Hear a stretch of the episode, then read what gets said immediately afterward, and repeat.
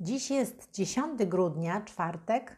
Otwierasz dziesiąte drzwi i dowiadujesz się, że możesz swoim zachowaniem budować innych, wspierać ich i dawać nadzieję.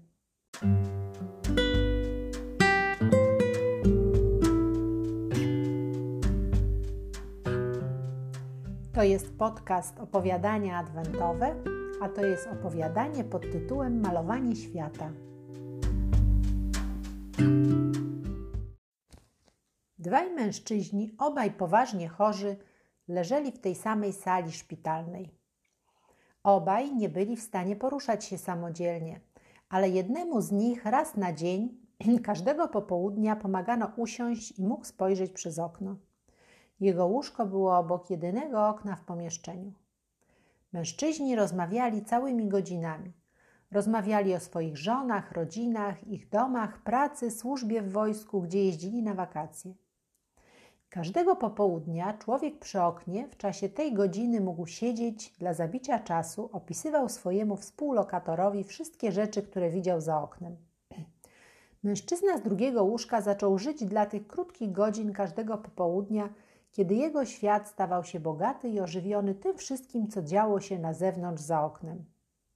Chory spod okna opowiadał, że tuż obok szpitala jest park z pięknym jeziorem – Kaczki i łabędzie pływają po wodzie, podczas gdy dzieci bawią się modelami łodzi.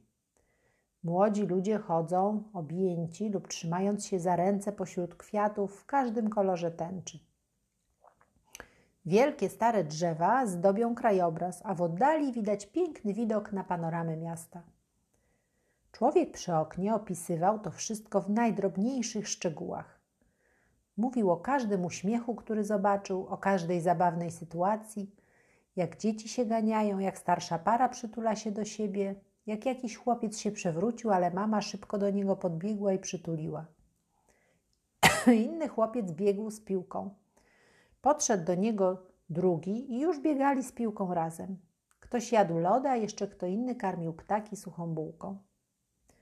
Nawet wieczorem mężczyzna z drugiego łóżka, kiedy zamykał oczy, nadal widział te piękne obrazy, które mu sąsiad w pokoju tak malowniczo przedstawiał.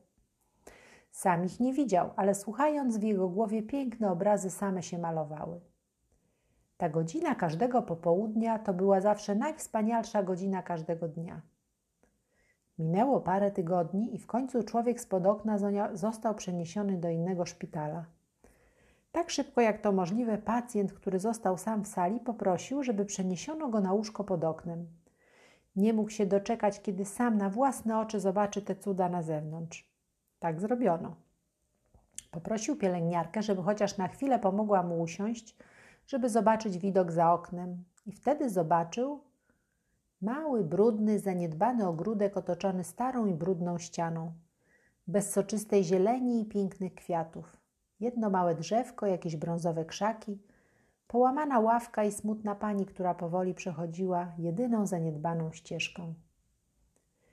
Wiedział, że jego dawny współlokator nie opowiadał mu tego, co widział tutaj, ale co na pewno widział w innych miejscach w swoim życiu.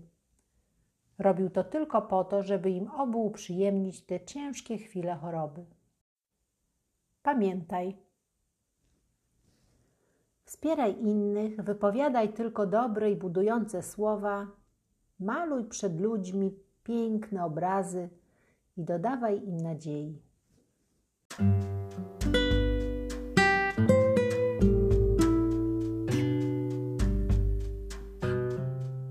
To już jest koniec tej opowieści. Dzisiejszy dzień przybliża nas do tych pełnych miłości i radości świąt. Dobranoc.